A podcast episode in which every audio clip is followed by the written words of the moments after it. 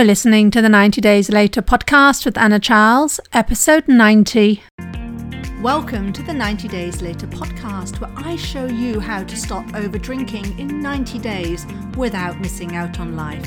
If you're not an alcoholic, but fed up with saying yes to a drink when you mean to say no, you're in the right place.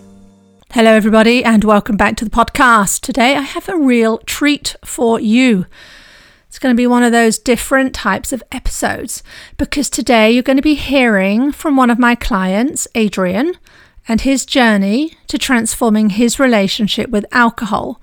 You're going to hear him talk about how his life has changed in so many ways, how he has gone from feeling very worried about his future to feeling whole, happy, and optimistic.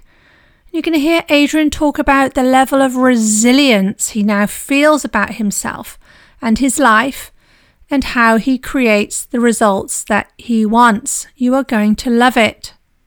It's great to celebrate along with Adrian as to what he has created for himself, but it's also proof for you of what's available to you, right? The different life you can create for yourself. And if this is something that you want, if you're ready to do this, it's time to take action. I know it can seem like, yeah, yeah. I mean, these people who manage to achieve this, they must be special unicorns. And although Adrian was a fantastic client, he had to work for this.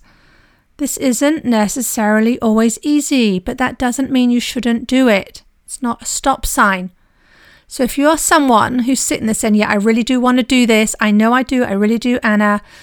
But I'm going to do it after the summer or after my holiday because I want to drink whatever I want, or it's not the right time right now. I just really don't have any extra energy. Listen, what if you could get results and start getting results immediately? What if you could start drinking less this week? Just think about that. How excited would you be to sign up with me right now? So let's not wait. You really could start getting results this week. So what is that worth to you? To your life today, your life tomorrow. So go ahead, sign up for that free call with me. Send me a message. I'll get back to you and we can figure out some times to work together. It's super simple. Just jump on the call and get started. All right, enough about me. Let me introduce you to Adrian. So sit back and listen for the lessons. And I'll see you next week. So, hi again, Adrian. Lovely to see you. It's been a little while. Um, great. Thank you so much for coming back and being willing to share your story with other people who might be going through the same thing. And I think it really helps to hear in your words, you know, about your transformation. So, just to start off, maybe you could tell us a little bit about yourself and how would you describe your drinking before we started working together? Sure. Um, th- thanks for having me back, Anna. It's, it's great to see you again. Uh, I am a forty-eight-year-old man. I am a father, um, a husband. Uh, my drinking uh, has, in hindsight, been problematic for decades, but potentially in the last five years or so, um, it became quite worrying to me. I felt like I was sliding uh, backwards um, from where I wanted to be. Uh, I felt like things were getting progressively out of, more out of control. And I was beginning to worry about my health and my performance at work and my performance in the rest of my life, come to think of it. I researched how I might try and help myself. Um, I tried some things. They didn't work. I didn't want to do a twelve-step program or um, some kind of abstinence. I came across your podcast and the content and your approach really resonated with me. Um, and so that's that's why I sort of chose to work with you. Okay. Do you mind sharing how much, what level of quantity you were drinking before? Uh, no, yeah, sure. Um, when I, before I called you, I would have been averaging uh, two bottles of wine most nights of the week. That's the part that worried me the most, was that I would go on binges where I would do that every night or yeah, many nights. Mm. And, and by the end of that, uh, yeah, you would feel absolutely terrible. But it didn't stop me from doing it again. I'm sure many, many people can resonate with that. So, yeah, so as you say, you tried stuff that hadn't worked and you came across mm. me, and then you did reach out to me. So I think that's that's a step worth um, celebrating and really pausing and paying attention to, because, you know, it can be a little bit scary for some people, the idea of I'm going to talk to this person, you know, all the rest of it. So why did you decide that it was time to do something? Yes. Well, yes. So th- that was a journey. Uh, I had tried periods, of, short periods of abstinence. I don't know, I did um, sober October, or you know, um, dry January. Or I had even um, uh, white knuckled my way through a couple of years of, of, of complete abstinence, but um, always you know, shortly after the year finished, I would end up back where I was, or, or worse. I had come across an organization called Moderation Management, and I tried uh, writing my however, however many drinks I had a week down. Um, and they had, I don't know if you know their website, but it goes green or red depending on how many you put in. Um, and it'd be green for a little while, but inevitably it'd go red until I stopped doing it because it was too soul destroying.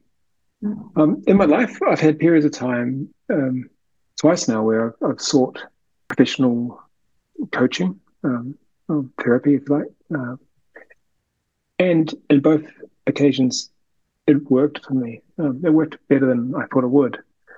Uh, and so I sort of I had that in the back of my mind that um, sometimes um, there's no substitute for working with a, with a trained professional. Um, you know, you can talk to friends or partners um, who are you know, well-meaning but not trained, and they don't have the, the, the clinical knowledge that's required. Um, so reaching out to someone like yourself was didn't feel risky.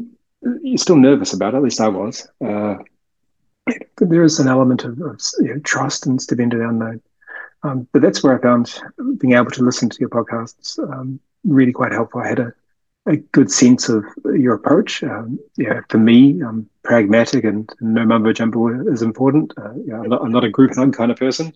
Um, um, I mean, I, I like a hug, don't get me wrong. But, uh, but you know, I didn't need um, kumbaya in a, in, a, in a circle with incense or anything like, like that. Um, uh, what it did warm to was common sense and, and compassion without without friendliness and uh, uh, what seemed like a solid scientific, um, uh, psychological basis to, to you know, your approach.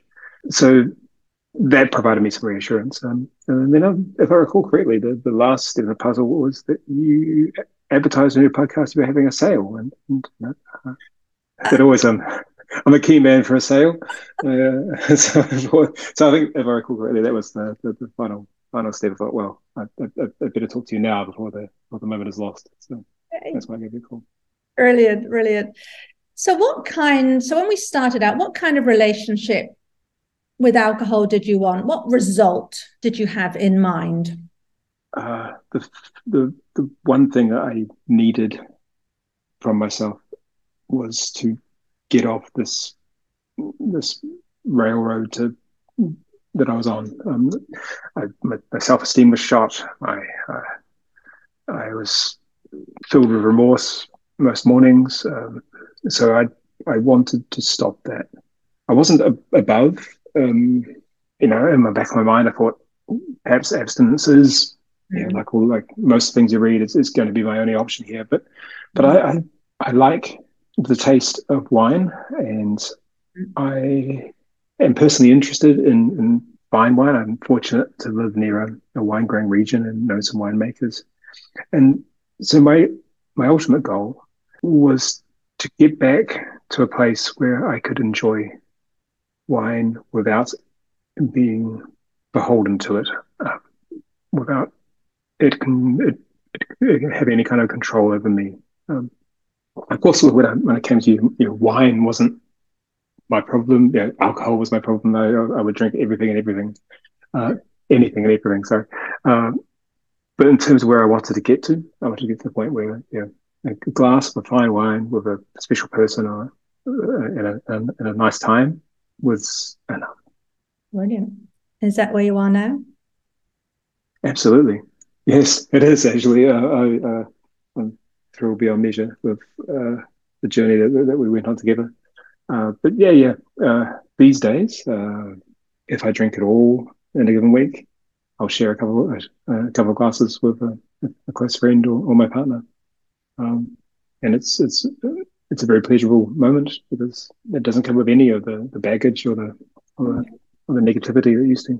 And um, I I'm totally in control of it. It's, uh, I know your listeners will be um, you know, hearing my words. They can't see me smiling, but when I when I talk about this stuff, I I, I, uh, I can't stop grinning really because I, I you know I'm still pleasantly surprised when I look back at where I came from, how how we got to here.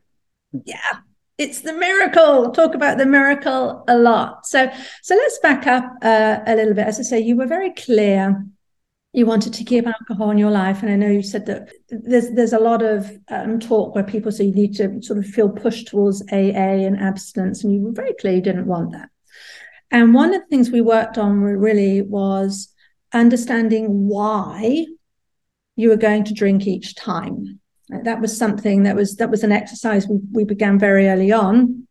And were you really making decisions with intent?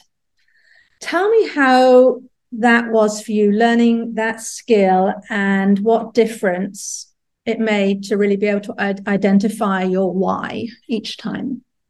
That was that was a, a quite a, a challenging process for me.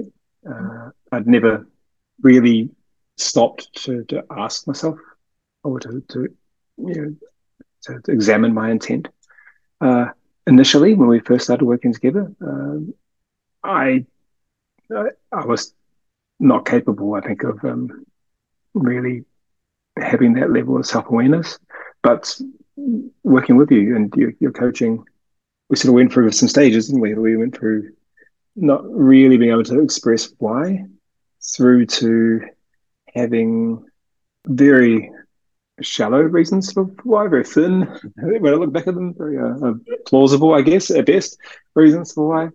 Through to examining that, um, beginning to see, and and you were very clever, you, you helped me see this rather than pointing it out to me, began to see that those, sometimes those, they weren't good enough, they weren't supporting what I wanted for myself. Um, and then we kind of had this breakthrough moment, and it wasn't, I say a moment, but it was sort of a period of time where it sort of dawned on me that, that my, my, my positive enjoyment and my, um, by giving away of all those negative emotions was were both linked to, to how how worthwhile my intent was, um, mm. and sort of now now that sort of clicked in my brain. It's uh, it that sort of guides everything I do with alcohol now, um, and I, I love it. I I don't have six beers because someone's got some.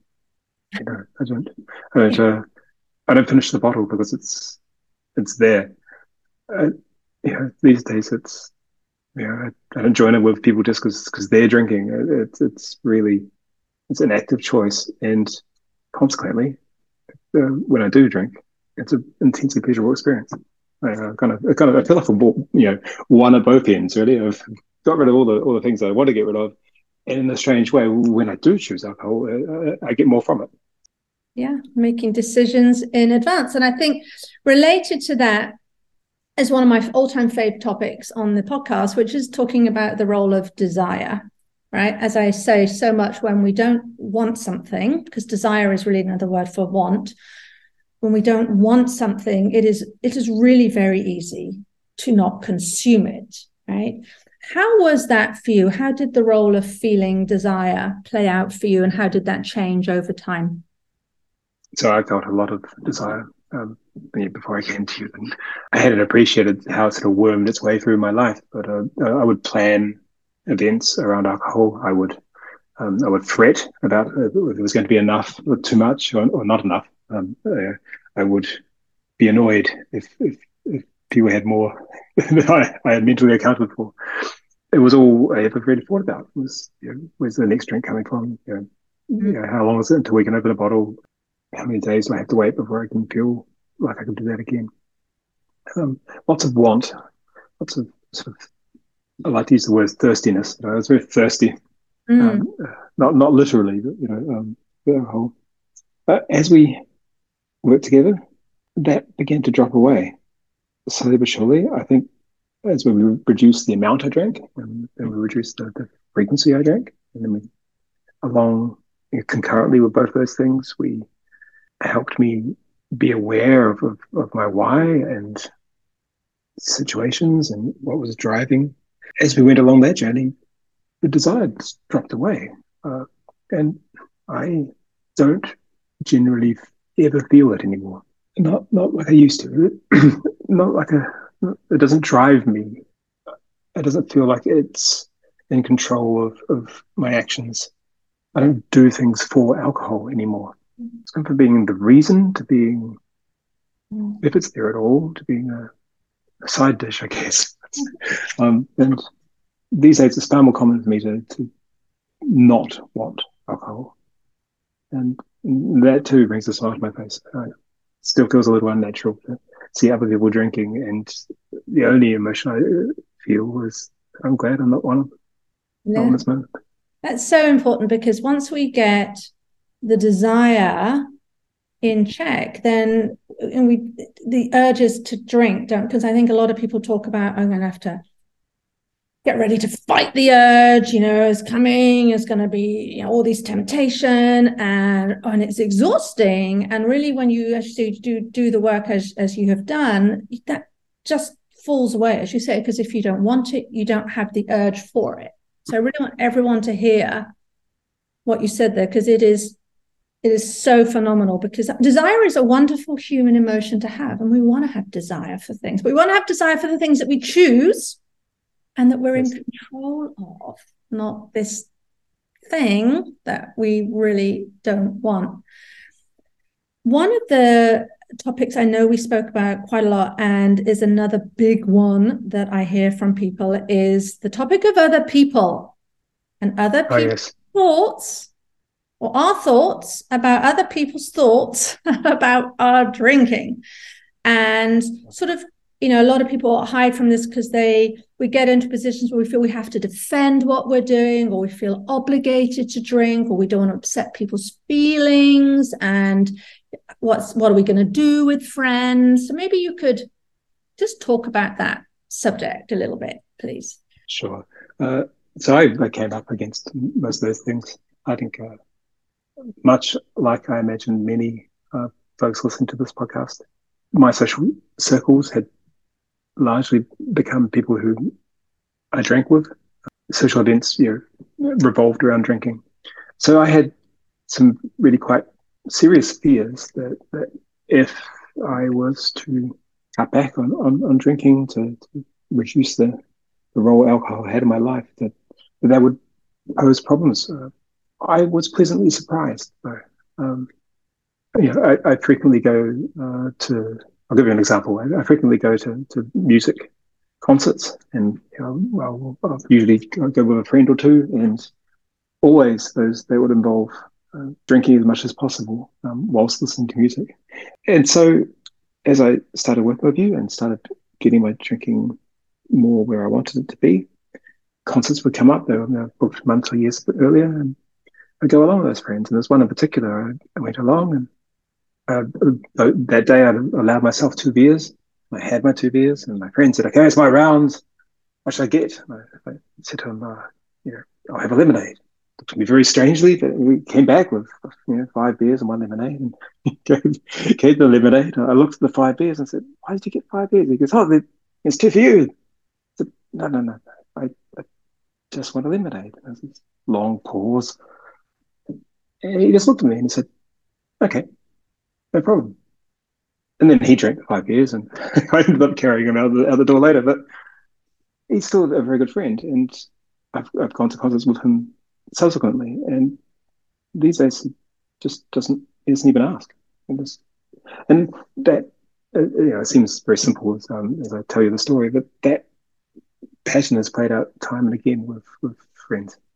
Almost nobody has, has reacted poorly. Um, the only people I've really lost touch with the people I was probably going to lose touch with anyway. Yeah. So I've been I've been pleasantly surprised how dealing with the other people's thoughts thing has gone.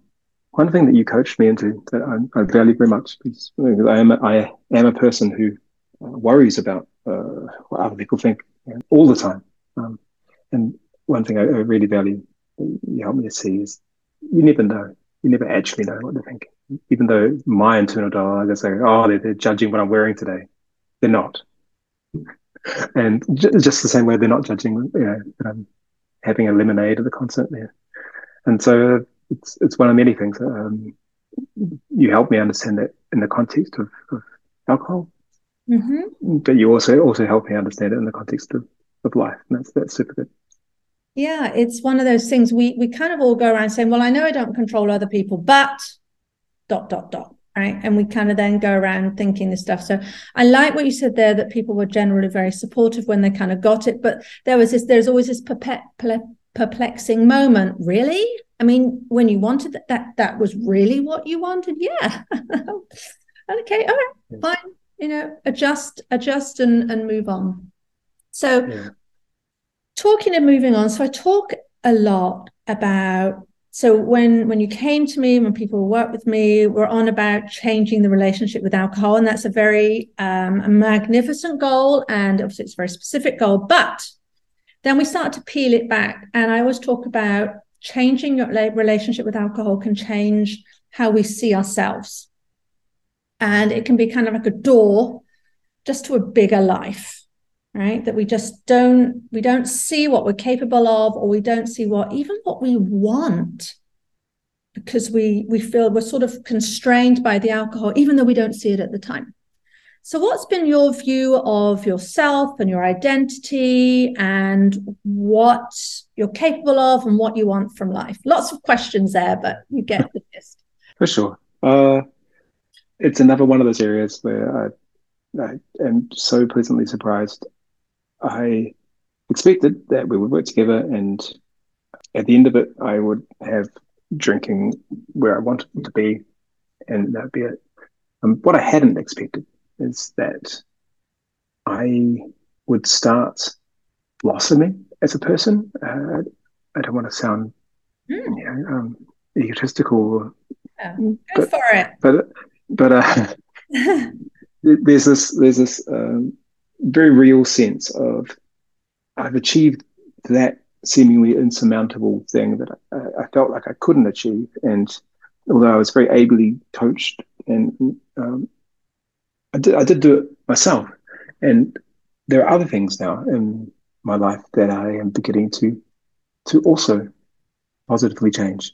And they range from you know, my, my, my output at work that, in my view at least, is increasing week by week, um, through my relationships with people that are that are demonstrably improving. You know, I, I, you know, my partner and I squabble far less. You know, the, the children and I bicker infrequently.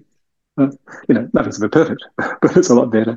I, I I'm finishing things that I never thought I would finish.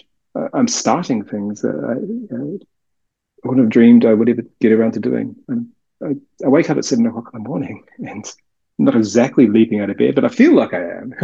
Uh, and and yeah, the contrast where sort of I wouldn't feel human till eleven a.m. most days before this. Mm-hmm. It's things seem possible now. Things seem it's like I have a new a new lease on life.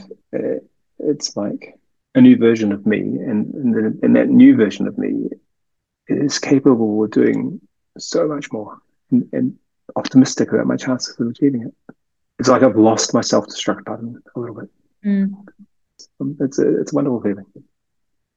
And how relevant is drinking to your identity these days? It's almost completely irrelevant. Like I mentioned, I I do have an interest in, in fine yeah. wines, and but even that is is has diminished a great deal. But I just, I just never think about it. You know, day to day, I just don't think about drinking. It's almost a surprise when it shows up. It's gone from being my everything to a almost non-existent. And if you could put your finger on one thing, what would you say has been at your biggest transformation? And maybe there isn't one thing, maybe it's just a combination. What, what would you say to that? Well, the the, the sense of that things are possible. You know, the, the mm. Many things are possible now. That's that's strong.